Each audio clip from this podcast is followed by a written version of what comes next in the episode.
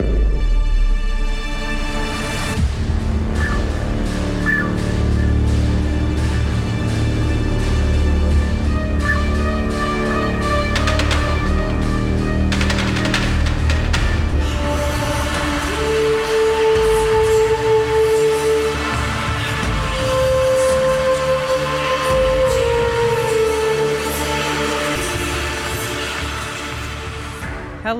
Woolshift Dustians. We are back to keep your ears entertained and your minds engaged between silo seasons. From Sting to Austin Butler and everything before, between, and beyond, Woolshift Dust is doing Dune for our season two. Uh, there will be no spoilers of any kind during this intro episode, and we'll get into exactly what the rest of the season is going to look like in just a moment. But first, Luke, we're back already. How have the London archives been treating you? They've been treating me well, actually. Uh, been doing a bit of mentatting down in London. and uh, yeah, we're not going to get into the book just yet. That will be our next episode. But I know that you've been rereading. Uh, last you updated me, you were at the part where the 2021 film ended. How's the rest of the reread going? I actually finished it over the Okay. weekend. Um, because I'm sure you've had the same experience. When you start Dune, you have to finish it. It's Yeah. not a, it's not a thing you can go and put down and come back to. It kind of has that quality that once you start, you have to finish. It almost reads itself. It does. it does. And uh, okay, so this read, who is your least favorite character? No spoilers. Least favorite character, um, got to be the Baron Harkonnen. Okay, yeah. I mean, you know, big, truly evil, mustache twirling guy. Um, yeah, like Herbert goes out of his way to describe him in like physically grotesque terms. Well, because that's one of the most interesting like differences they've been making in most of the adaptations is they have because the he has these suspenders that help hold him up because of his massive weight. Um, but then the adaptations have him like flying around like a maniac. well, the, the worst one is like the, the, not. the David Lynch one, where like Oh, he's of got some kind yeah. of like uber acne thing going on, like Yeah, some sort of oh, skin yeah. disease, which isn't anywhere in the book.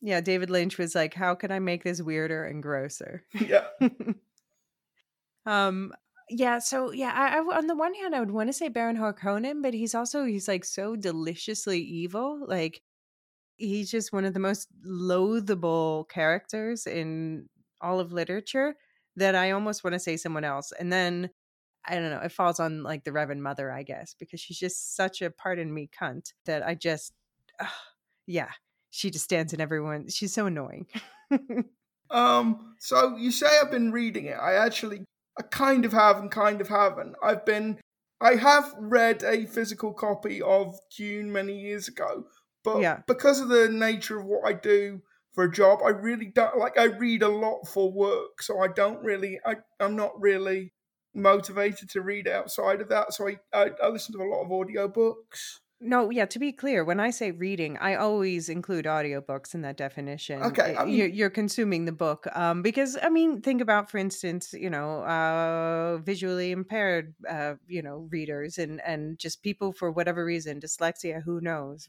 Yeah, There's a thousand the- different reasons you might want to read the audiobook. The version I've got is somewhere between the book and a performance of it because Right. what the way the the way the audiobook is structured, they have different voice actors read from different characters' point of view, and they also like have a a separate voice actor as like the omnipresent narrator, Mhm. where it's no particular character. It's not being read from a particular character's point of view, and there is music and sound effects. So it Okay. is the book; it's the full text yeah, but it's also a bit an audio play. a performance and just a straight reading of it. Yeah. No, I mean I th- I think that's that's awesome and I I love how like the audio options have gotten so much better in recent years, you know, that it's it's gone from, you know, my friend was telling me that eh, back in the day a lot of the books weren't even the complete books, like it would be like Dune abridged, which come on. Yeah, who wants to listen to an abridged version of anything? Much right, exactly. Dune.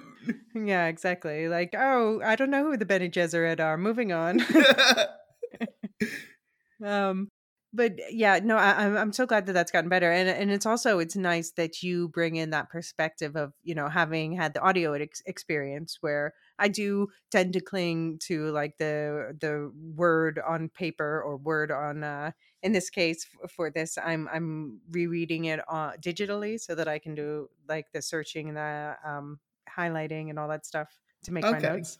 Yeah, because I don't so it- write in my actual books. Does that remind you of reading the OC Bible then? Because one of my, I think one of my favourite bits of the book is when they're describing the tiny, like a holographic Oh, OC Bible. Okay. Um, like, because this is, this, I was going to say this later, but I might as well say it now. do Dune occupies a very special niche in my sort of exposure to fantasy and sci-fi because I have no visual imagination. mm, Like, I have a very limited visual imagination. Right. So normally I will watch the movie or the TV series first if it's a book because right. if you're telling me it's this massive futuristic city, you know, floating in the clouds at 30,000 feet, I can't picture that. I need somebody else to show it to me or I don't get the effect. right. Dune is one of the very rare books where Herbert's description is so evocative that I actually can picture it in my head. Yeah. And it's also one of the few bits of media I've read before I've seen any any adaptation of it. I mean, I read it. Okay. I read it for the first time when I was fifteen, which I think is the ideal age to read Dune for the first I think I was about the way. same age too. Yeah. Yeah. Yeah. Yeah, so uh, that's interesting because okay, so what you're describing is aphantasia, and but I know it's for instance another person who has it is uh, one of my best friends here in Amsterdam who is a he's an animator. Like his job is a visual job, but still, if you tell him picture yourself on a beach, he's like, I just can't, I can't complete the assignment. I'm sorry. Yeah. And on the other hand, I'm on the opposite end of the spectrum. I am hyper. I have hyperphantasia, which means it's you it's very vivid uh, imagination and this doesn't just apply to um to visual things but also imagining other senses too Yeah. so yeah so no so that's an interesting work so we're going in with with you know a couple different perspectives we've got uh the written versus audio so I- i'm looking forward to hearing you know if you have anything to throw in as we're going through the book about uh, how certain passages were interpreted by the uh, readers that would be interesting and also yeah we've got the hyperphantasia versus the aphantasia so Yeah. so on this reread, who's your most who's your favorite underrated character or most underrated character for you? Oh, most underrated character. Uh Like for me, it's Shadout Mapes always. I always think like she gets cut out of the interpret of the uh yeah, that role really gets minimized. Mm-hmm. Um Stilgar. Okay. Yeah. Because I think he he goes on a re goes on a really interesting journey from the beginning to the end of the book, and I think that's really underplayed in all the ad- in all the adaptations that I've seen, and even even like in the text of Dune, it's more left up to your imagination to infer how Stilgar got from point A to point B. There's that really sad passage close to the end where Paul talks about looking at him and seeing a follower rather than a friend. right. Um, yeah, and I, I think that that's a really interesting, um, that's a really interesting juxtapos- juxtaposition because it goes to the heart of one of Frank Herbert's themes, which is to be like uber critical of charismatic leadership.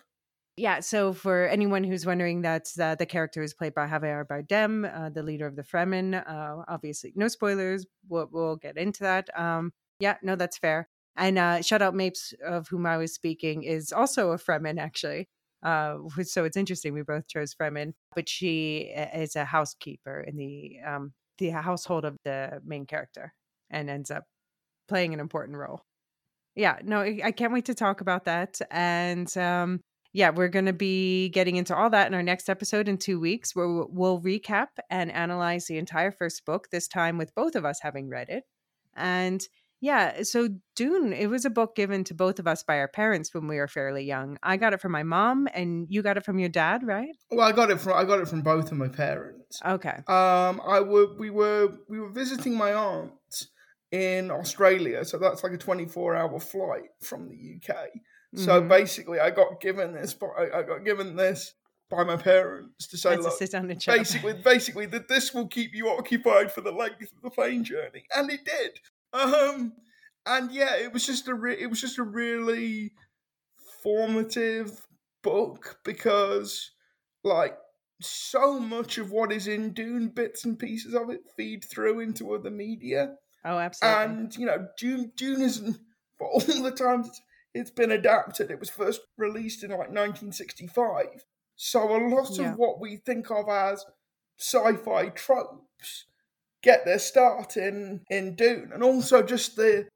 I mean, it was really interesting. The first time I read it, the character I ide- identified most with was Paul, of course. of course. But you read it as you get older, and the character I'm most identified now with is probably Duke Leto. Hmm.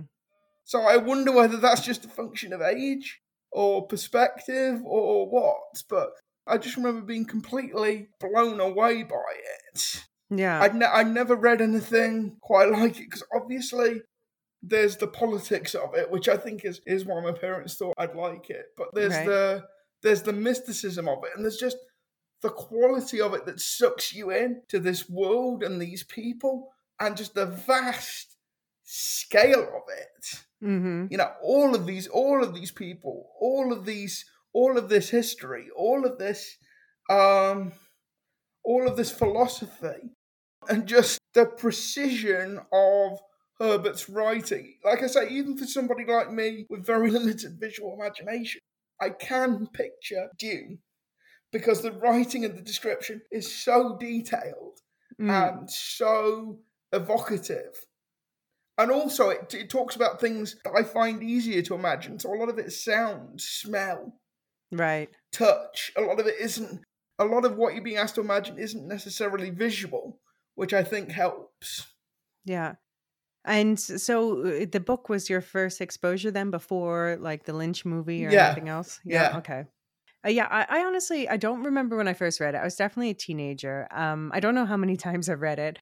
Um, the follow up novels I've only read once all the way through, twice for the second and third books, and I haven't read the books by Frank Herbert's son at all. Uh, that my mom has. Uh, I plan on changing that after this. I think, but yeah, I don't know. The I also agree that it's it's changed where maybe the first time I read it I was more looking through Paul's eyes and now I'm more looking through Lady Jessica's eyes. Yeah, I think I think it is something that I think it is a book that you get more out of if you read it as a teenager for the fir- for the first time because I think there is something it's the first piece of media I ever came across that really subverted the idea of the hero's journey. Mm-hmm. You know, th- this journey that Paul is on, but he has no control over it. He doesn't want to go on this particular journey. He doesn't want to be. I mean, he embraces it. he embraces it points, in the end, Yeah, but yeah. It's it's uh we won't get too much into how, but it subverts the hero's journey trope in ways. Yeah, yeah.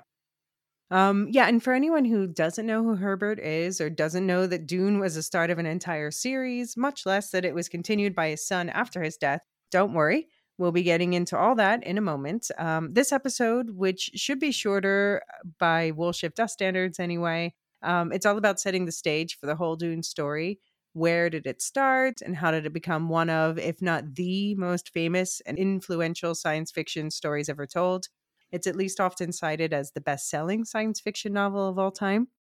And yeah, as we talk through the timeline today, we'll touch on uh, the topics we'll be covering in future episodes. The Jodorowsky adaptation that never was, but was supposed to give you the experience of a hallucinogenic. Uh, the trippy 1984 Lynch adaptation that actually did happen, and how that spurred the Dune series to real fame and spawned some video games too and uh, yeah, the underrated sci-fi adaptation from 2000, the only one that includes some of the book's most iconic scenes. And I know Luke's especially excited. I see him laughing already.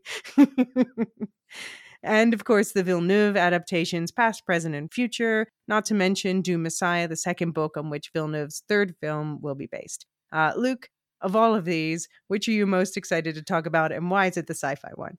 Well, I'm I'm I'm just excited for the sci-fi one because I've only watched that once. I only watched that Mhm. when it came out, and I just actually. have I just have very odd memories of it. and I, I want to see if like my imagination has filled in gaps or it really was that uh, it really was that strange. Um, the one I'm actually looking forward to most is talking about the '84 Lynch adaptation. Okay. Because my first um, exposure to Dune was the book, but my dad's was Right. the movie, and my dad loves that movie.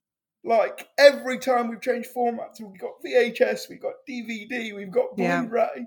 It's like every time, every time I'm home, it will either be, do you want to put Interstellar on, or do you want to put Dune on?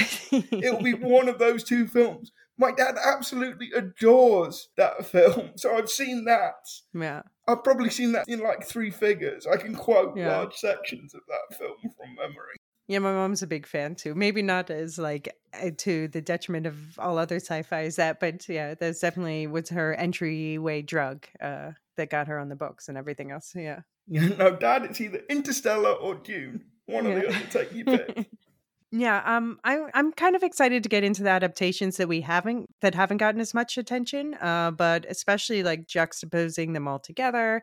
I think yeah, they're all wonderfully weird, but in vastly different ways. So each is like each is undeniably adapting the same story, but from a different angle. And like the visual creativity these books have inspired, it's just really fascinating how it goes in all, all different directions. So I'm especially excited to take a closer look at the different choices each director has made in the adaptations, uh, which ones worked, which ones didn't, and why, and what can we learn from these that we can use to evaluate other adaptations of other stories.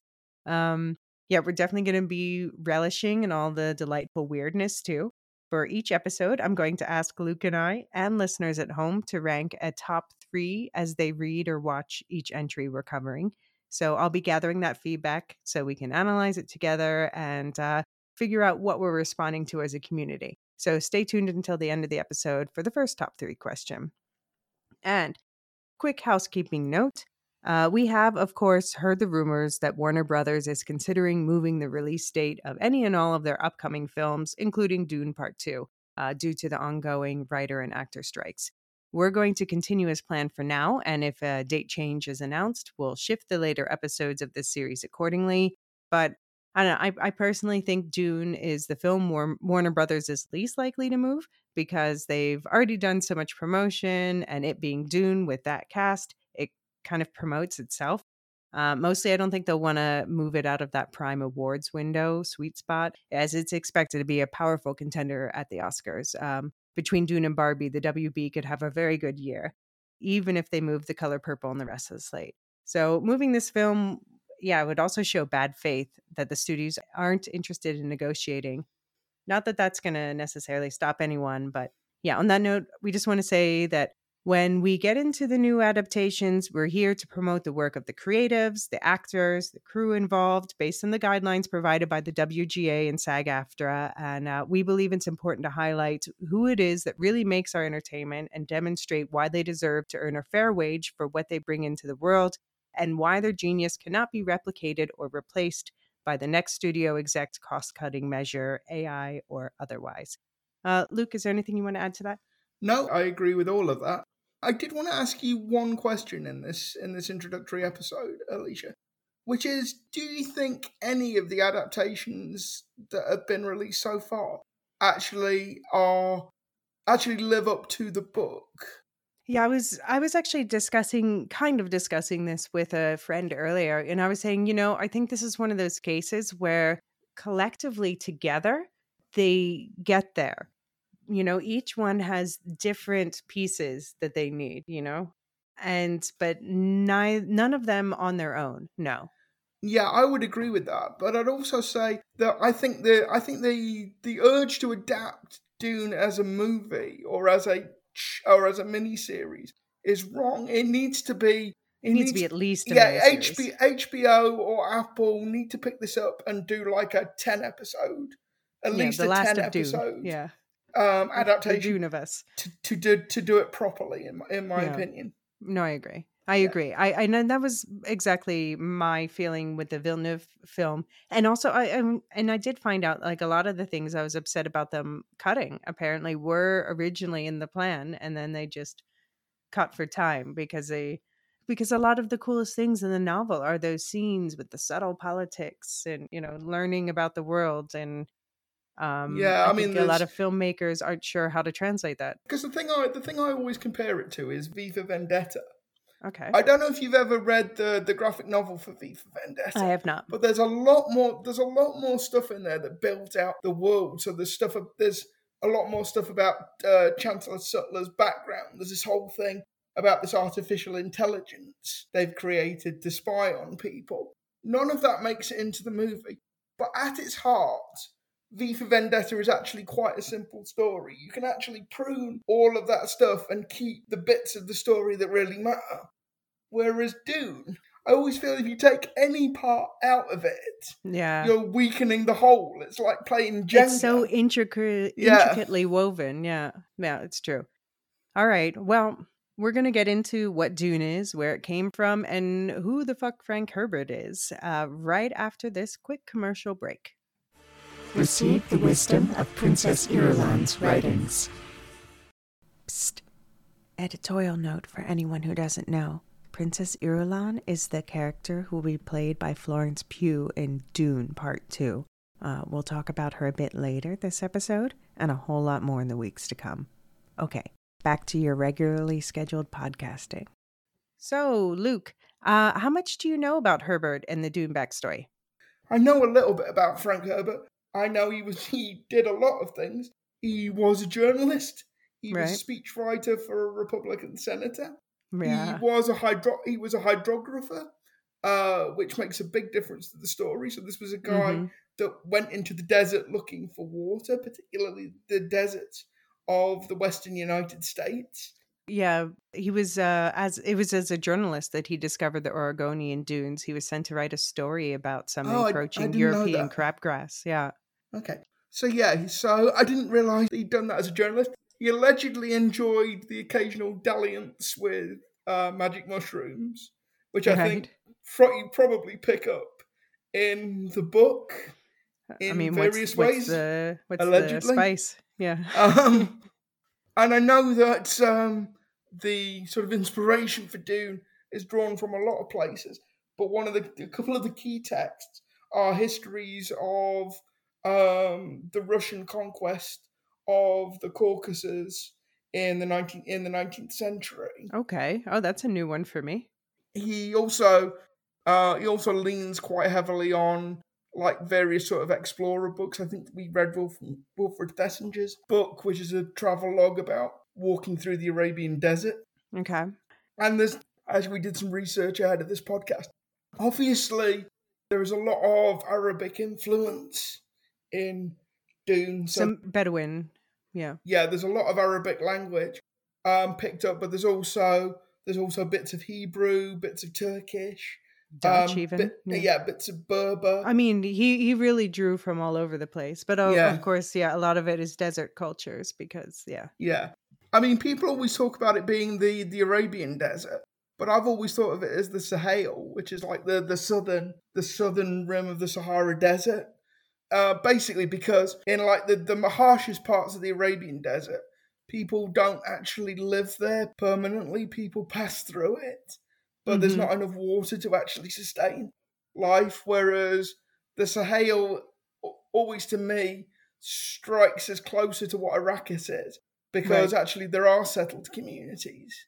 You do Yeah. have to be very careful about water and moisture, but there actually are permanent settled communities in that desert. I mean, it's not that the Fremen don't move around, but yeah, I, yeah, I but they're mean, not a nomad. They're not a nomadic Mhm. people. Though, yeah, despite the fact that it's based on the dunes from Oregon that um that Herbert was assigned to write a story about, um, I've I haven't been there myself, but I've seen pictures, and uh, yeah, I have to say that uh, the depictions, indeed, and my headcanon um have the sand planet Arrakis looking a lot more like the Sahara for sure. Uh, but the story of Dune, or the Dune Chronicles, which started with the first book, simply called Dune, published in 1965, as you said, Luke, is a creation of Frank Herbert, and he was born in 1920, raised in rural Washington state, and moved one state down to live with his aunt and uncle in Oregon at the age of 17. Um, he was known for his sharp mind, having become an avid reader at a young age, and he was an extrovert, making friends easily. Um, but I do have to wonder if this moving in with relatives in high school had any influence on the way Paul Atreides, the main character of Dune, seems to be more at ease with like uncle-like figures like Duncan Idaho than his own parents in the first half of the book. What do you think? Yeah, maybe I hadn't considered that. Although actually, I do think I do think he actually is quite at ease with his mother and father, given the sort of social system and right. the politics of it. Um, given that they're aristocrats. Yeah, and, given yeah, that they're very rigid social structure. Yeah. I think that has a lot to do with his mother's ease and yeah. yeah, We'll get into that obviously next week, but yeah. But anyway, yeah, but Frank Herbert, he started his writing career at local newspapers, married in 1941, had a daughter the next year, Penny, who passed away last year at the age of 80, and he got divorced a year later. Um, and in between, in 42, he served as a Navy photographer and came home with a head injury. Uh, in Oregon, he went back to newspaper work, studied fiction at the University of Washington, where in 1946 he met and married fellow writer Beverly Ann Stewart, mother of the younger Bruce, who sadly passed away in 1993, and the elder Brian, who continued his father's series after Frank's death at the age of 65. And yeah, Brian and his co writer added more than a dozen books to the six millennia hopping opuses published by Frank before his death. Um, at age 76, Brian Herbert is still going strong and plans to release his next Dune novel this fall. Now, have you read any of uh, Brian's novels? no, I haven't actually. I've- I've only read Dune, Dune Messiah, and Children of Dune. Okay, okay.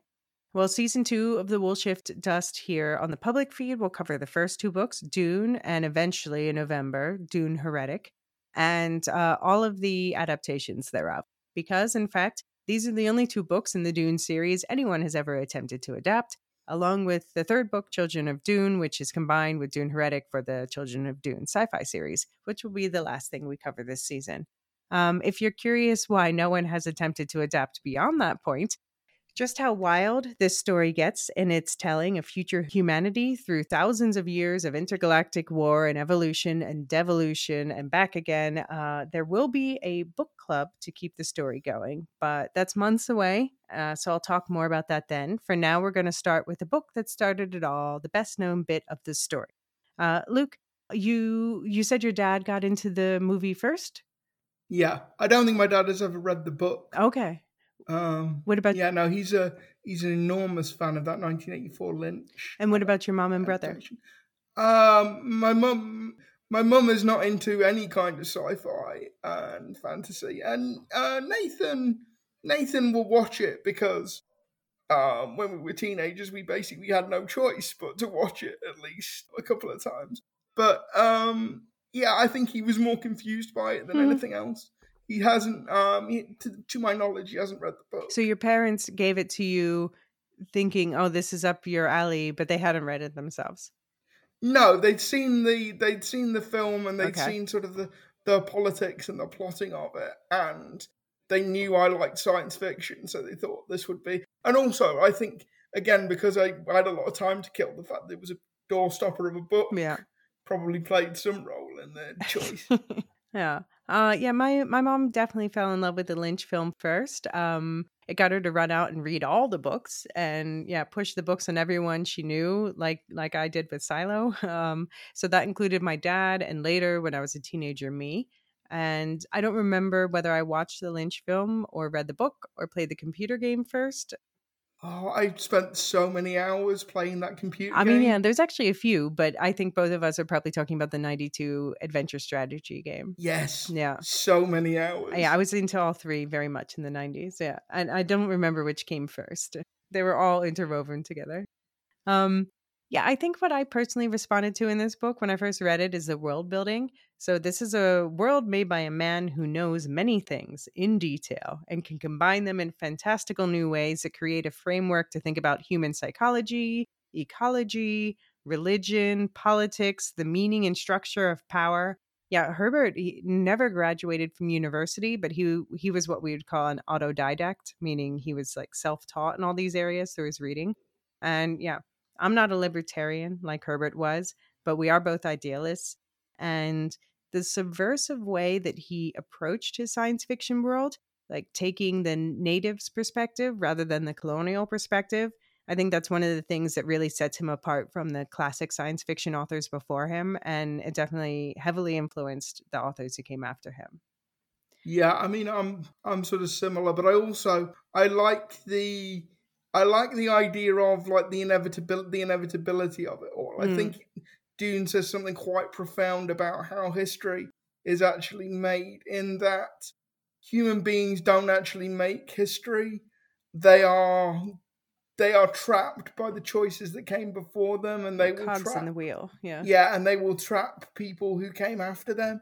And I think the I think Dune gets that across beautifully because like Dune makes it clear that the that its characters, all of its characters, even the even the lead character, even the character with quasi superpowers, only has very limited choices that he can make. Mhm.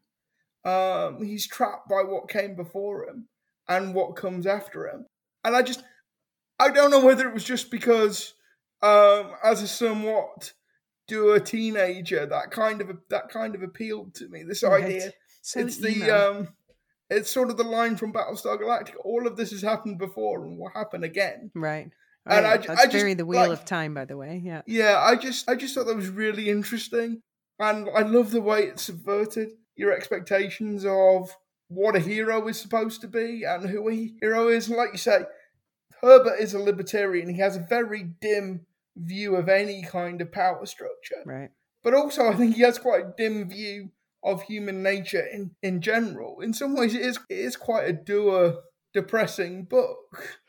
In that nobody really comes out of it that well. Yeah, we're coming off the back of Silo, so you know, whatever. Yeah. Yeah. Um yeah, I mean, but for all that, it's also just a story about heartbreak and revenge and falling in love and leading a people and yeah, war. Yeah. It's, it's all of that stuff that really appeals to you when you're 15. Well, yeah, it's it's like the essence of humanity. and like when you read it as an older person, you find stuff in there that you missed. There's new layers, yeah. Yeah, there's new layers to Yeah. it. Well, yeah, Herbert started researching Dune, which was his third novel in 1959, uh, just in time for him to turn 40. And he'd apparently been assigned to write an article about those Oregonian sand dunes. The article was never published, but that research became something much bigger, with Herbert going down the Wikipedia rabbit hole researching desert cultures before there was even a Wikipedia. And yeah, there may or may not have been magic mushrooms involved. Yeah. Um, and after his wife returned to work in advertising the next year, she supported him as he devoted himself full time to the novel.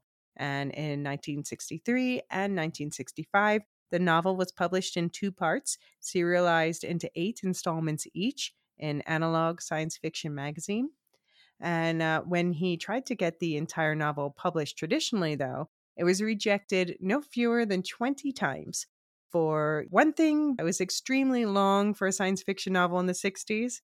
And, and then, yeah, Wikipedia summarizes next in a single tidy paragraph quite nicely what happens after that. So, to quote the Frank Herbert article there, Sterling E. Lanier, an editor of uh, Chilton Book Company, known mainly for its auto repair manuals, had read Dune serials and offered a $7,500 advance plus future royalties for the rights to publish them as a hardcover book.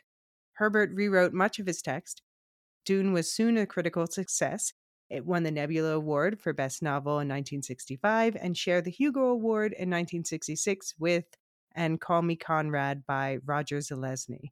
Uh, for anyone who doesn't know the Hugo and Nebula, uh, they're like the Oscars and Golden Globes of the science fiction writing world, and Zelazny is one of like the greatest science fiction writers of all time. So, yeah, Luke, did any of that surprise you? Um, no, I I'd sort of done my own research uh, ahead of the podcast, so I think you picked up on all the stuff um, that I did. Um, yeah, and, and then after publication, Dune was a respectable size success, helping Herbert at least get other work in journalism, education, photography, and he even worked in Vietnam and Pakistan as a social and ecological consultant for a while. Uh, but by the end of 73, his novel Dune, the 1969 sequel Dune Messiah, and his other work had earned him enough to not only become a full time author, but also buy a second home in Hawaii. And he did also write a bunch of non Dune science fiction books, by the way. Uh, most were bestsellers, but I, I haven't read any of them yet. Uh, I might have to change that. What about you, Luke? No, I haven't read anything that's not Dune related from Frank Herbert. But yeah, he's of course most famously uh, associated with Dune, and he published the third novel, Children of Dune, in 1976. Uh, during the 70s, a cult filmmaker named Jodorowsky tried to develop an adaptation to the first novel with art from Mobius and Geiger or Giger, um, the latter of which would most iconically go on to be used in the Alien films. And yeah, this adaptation was going to be 14 hours long and star his own son, plus Orson Welles, Salvador Dali, yes, he of the melting clock paintings, a young Mick Jagger, and so many more. And yeah, the whole production was just going to be too big. And what it, they had Pink Floyd was supposed to do the uh, soundtrack. It was just, Yeah, th- this this production kind of lost all touch with reality, basically. So no surprise, it got canceled. but yeah, you can bet we're dedicating an entire episode to this one with the jaw-dropping documentary that covers it all, all the crazy details. Uh, have you seen the doc yet, Luke? No, but it's one of the. It's, I'm really. It's one of the reasons I'm glad we're doing this podcast because it will finally give me the nudge I need to dig that documentary out because it's been on my to watch list forever. Yeah. Um, because yeah, the the story of the Jodorowsky um adaptation just sounds so nuts. Everything I've heard about it. Uh, I just I can't I can't wait to get into that. yeah, I mean the doc is a good movie in and of itself in its own right. I'm I'm excited to revisit it because I definitely am forgetting some of the details, and it's also Jodorowsky. You know, he's all, he's interviewed himself, and he's such a character, Spanish guy, and oh, it's just yeah. it's a it's a good film. It's gonna be a fun one to talk about. And just to go back to just to go back to Hans Rudy Giger, apparently, um, because there's a really good alien um, documentary on the making of Alien Mhm. that I watched a little while back. Apparently, Giger actually showed the storyboards that he'd written, that he'd drawn for Dune to Ridley Scott, Um, and that was part of. what- yeah, well, Ridley Scott was going to uh he was going to do his own adaptation and ended up doing um Blade Runner instead. Oof. Yeah. I'd actually really like to see a Ridley Scott adaptation of Dune because yeah. he'd certainly get the visual métier of it right. Yeah. Um so yeah, so then um Herbert's fourth Dune novel, God Emperor of Dune, aka the book where things really start to get wild, was released in 1981. Uh, Heretics of Dune in 84, the same year Lynch's movie came out, and also the year Herbert's wife passed away after a long illness. So it was one hell of a roller coaster year for him. Uh, the movie was a critical and commercial success in Europe and Asia, though less warmly received in the US at first. But obviously, there were a lot of Americans who felt the way my mom and your dad did about it. Because even before this podcast series, I'm going to bet that pretty much everyone listening has at least heard of this 40 year old movie, if not already seen it yourself. Um, so I think that's a pretty good mark of success.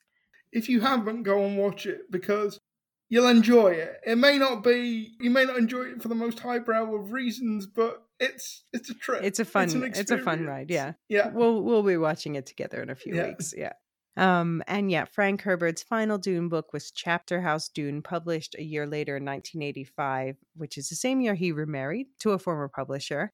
And he'd planned a seventh and final novel for the series, but he passed away in 1986 before he could complete it from complications related to a surgery for pancreatic cancer. More than a decade later, his son Brian, with the help of writer Kevin J. Anderson, would pick the series back up with, amongst others, two final books to complete the original series based on the, his father's notes for that planned seventh novel. Uh, those were Hunters of Dune and Sandworms of Dune, published in 2006 and 2007. But Brian had several thousand pages of his father's notes to pull from. So they've written a bunch more Dune books besides that, set during the original series, just before it, and 10,000 years earlier during the Butlerian Jihad. Um, now, these books are still being published to this day. Um, does talking about Frank Herbert's life change anything about how you interpret the novel, Luke? I do think Herbert's politics are interesting because, like, in researching for this episode, I came across like several articles arguing that Dune is a problematic book. Mm. In that it's, you could say Oriental, you can make an argument that it Orientalizes the Fremen. You know, it treats them as like exotic exotic others that are waiting for a savior from outside. I mean, but I disagree because you look through their eyes more than any other culture in the books. Yeah, I just and also I think there's the um there's a couple of scenes that are deliberately written to make you think about how everybody from outside Dune is is complicit in what is going on. I think the I think the interesting thing is Dune is very open to interpretation in its politics. Um, I think Herbert had a very clear sense of what he wanted to communicate, but I think a lot of other people have picked up other themes that maybe Herbert wasn't keen on stressing or didn't fully consciously realize were in there, or it's kind of death of the author type situation. It's one of those texts that's really dense and you can read a lot into it. And I think it is one of those books that you you take out what you bring to it in a lot of ways in terms of your own prejudices and your own worldview. I mean, yeah, I think that that can be said about a lot of things. You can interpret it your own way. Um, we'll definitely be talking about some of the more controversial aspects of the novel and also what Frank Herbert has stated or what we can infer based on what he has said uh, was his original intention with different aspects of it.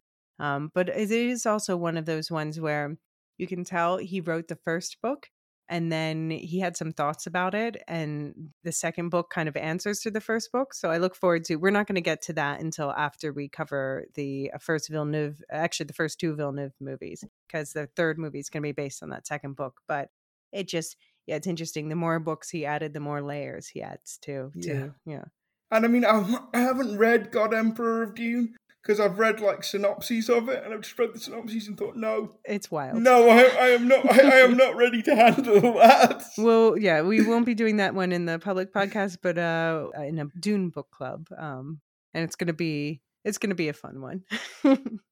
But that's a while away. Um but yeah but even the first couple books which are by far the most contained and accessible they've been deemed quote unquote unfilmable. Uh though yeah at least cgi is helping with the sandworms so just wait until you see what the sandworms looks like in the 2000 adaptation um but yeah, there's a huge cast of characters, a number of interconnected subplots, entire ecosystems and cultures uh, being brought to life. And yeah, hence all the different takes and the adaptations. Uh, I would say variety is a spice of life, but in Dune, the spice melange is a spice of life and precognition and space travel. And also that there's one, there's one particular character that is very difficult to adapt, and that is the the Princess Irulan because Mhm. she's not actually in the book. But she provides these little these little epigraphs to all the to all Well, the going to be an interesting book. one to see how the different. It's interesting to see how the different adaptations uh, handle that. You know, for instance, in the Villeneuve, how they had instead uh, Chani do those opening, you know, Yeah. monologues. Yeah. So we'll definitely be talking because she does become um much. She becomes an important character. We won't spoil anything, but she's important.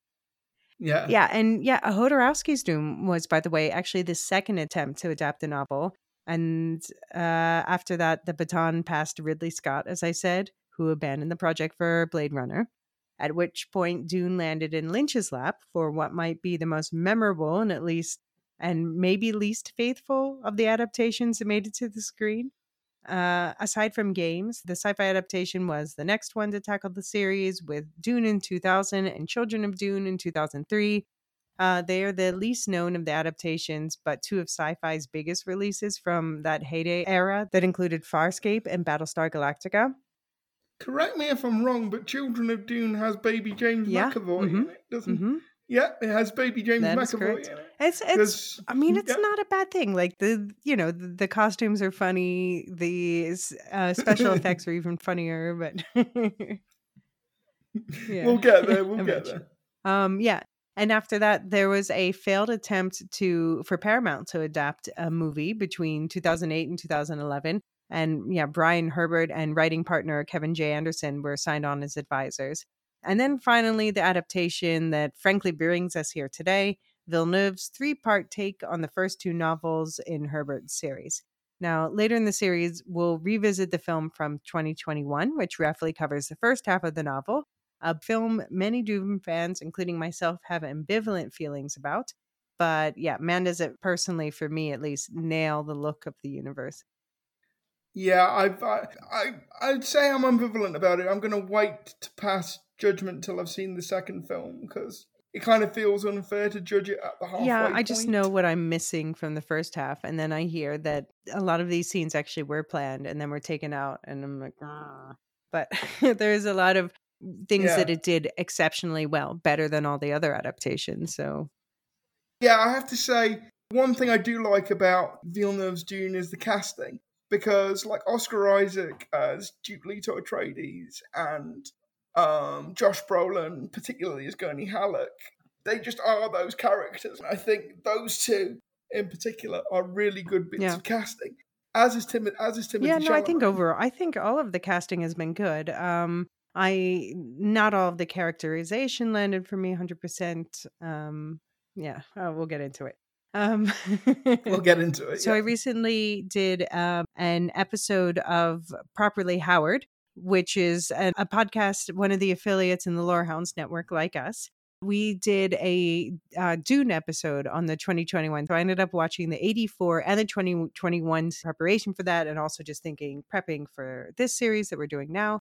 And I was surprised that the 84 uh, movie also cut some things that I had for some reason convinced myself it hadn't.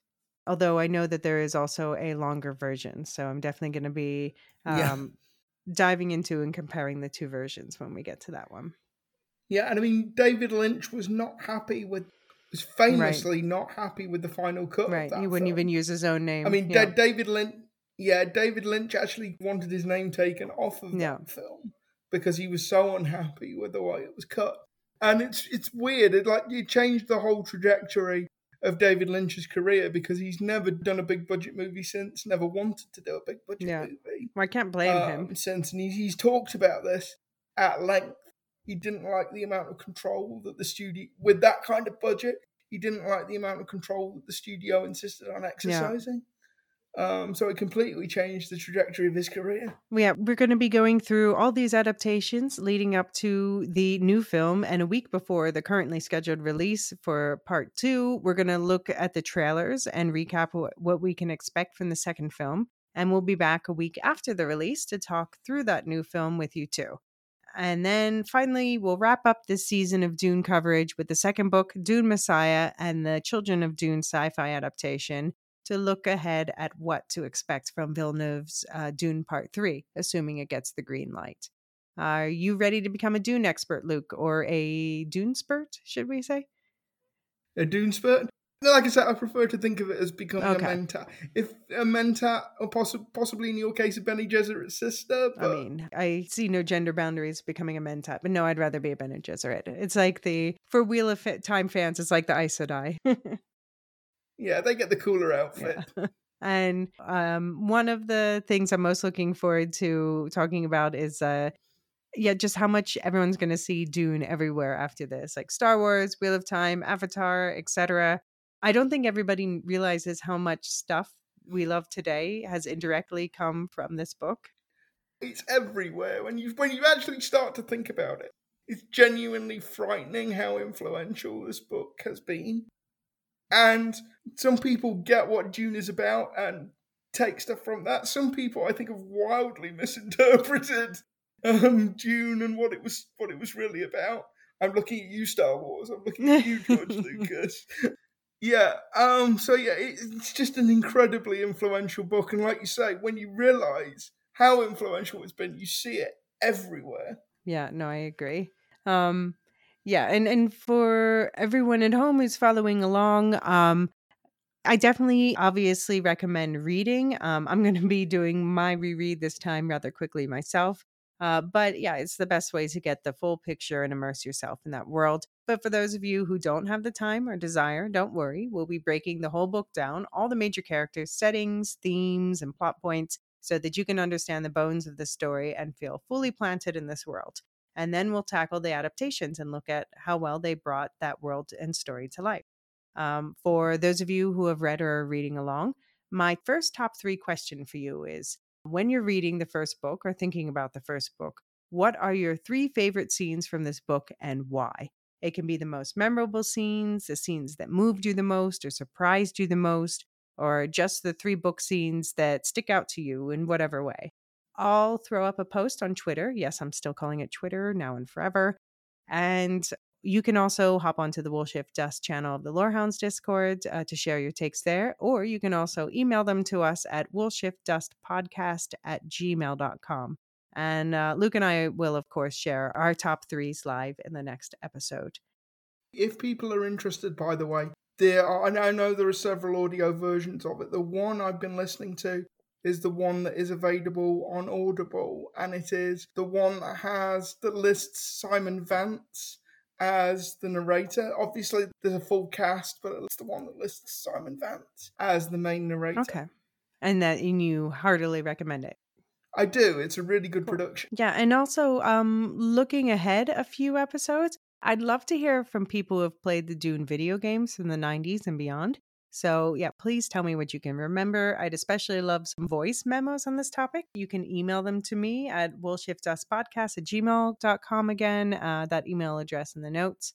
And meanwhile, the Silo Book Club is heating up on Patreon. You'll find both part two of my Hugh Howey interview there, as well as the full breakdown of the first book in the Silo series, Wool. So, yes, we're giving away all the spoilers about what's going to happen next in the story with Sam of Silo TV fans fame this time to protect Luke's show only innocence. Um, you can find the book club at patreon.com slash woolshiftdust. And I want to personally thank the new Silozins who have joined the book club since we aired our Silo Awards episode.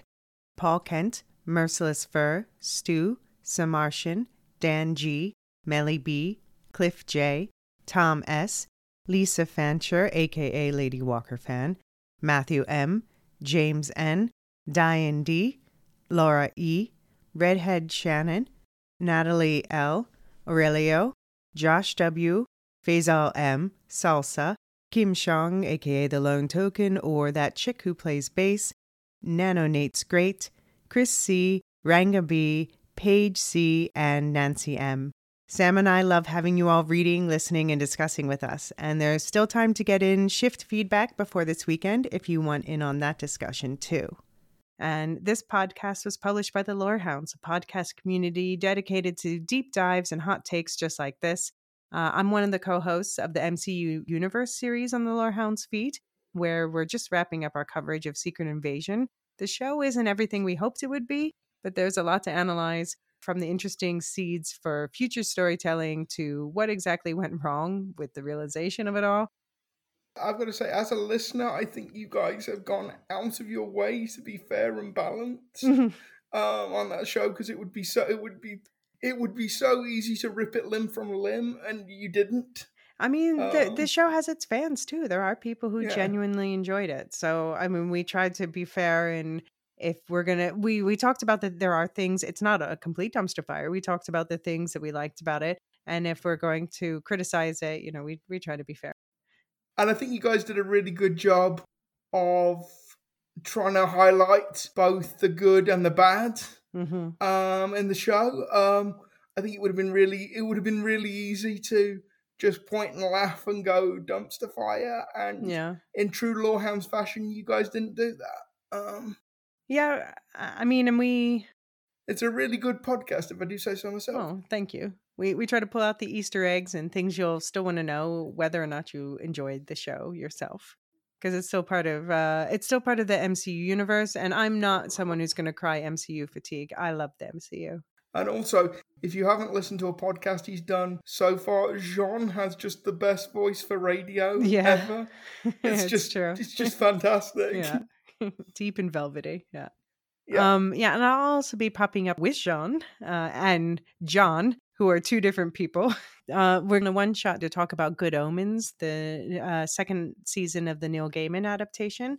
Um, and there'll also be episodes coming out soon from the Lorehounds uh, without me, including a primer for Ahsoka season two, continuing their coverage of Foundation, which is perfect for Dune fans, as well as One Piece, the Earthsea series of books, Tolkien's Silmarillion, and a bunch of other stuff. And starting in September, I'll be guesting on their Wheel of Time coverage too. Um, and new to the Lorehounds Network is the podcast Properly Howard, I mentioned earlier, where Steve and Anthony tackle movies one irreverent take at a time. Their new season, starting this month, is all about remakes from White Man Can't Jump to The Wicker Man. And yeah, including that episode about the 2021 Dune film that I guessed it on, which will be coming out toward the end of this month, if you want a preview on my thoughts on that film. Uh, and Luke, where can people find more of you?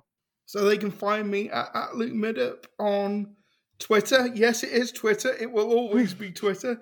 And I also do another podcast with a couple of friends from uni. It could be said, all one word. We look at politics, international relations, and sport. And yeah, I'm also on Twitter and other social media as at Elysia CB. And you can always find me on the Lorehounds Discord too. Talk to you again in a couple weeks when we'll make sure you know your mentats from your Spacing Guild, see the subtle difference between the Kwisatz Haderach and the Muad'Dib, and understand why there's the Bene Gesserit all along.